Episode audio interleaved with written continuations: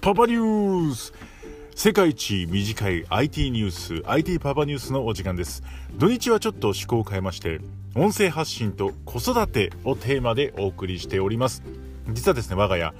娘の長女ボイミ次女シーコそして私3人で音声発信をしている音声発信ファミリーでございます。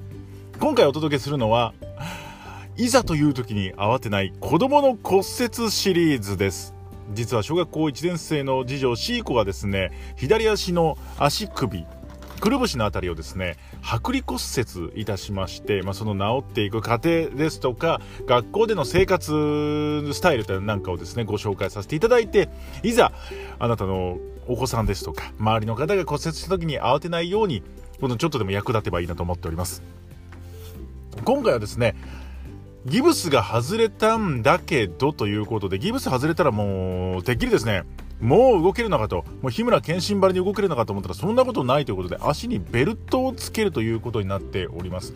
ベルトつけるとはいえね、まだ体育もできないし、一体学校でどういう生活をしているのかというと、実際に次女にインタビューしておりますので、そちらの様子を、 Voicy の方で聞いていただければと思います。そして、2月14日が迫ってまいります。女の子ですから、ね1年生とはいえ女の子ですから誰かあげたい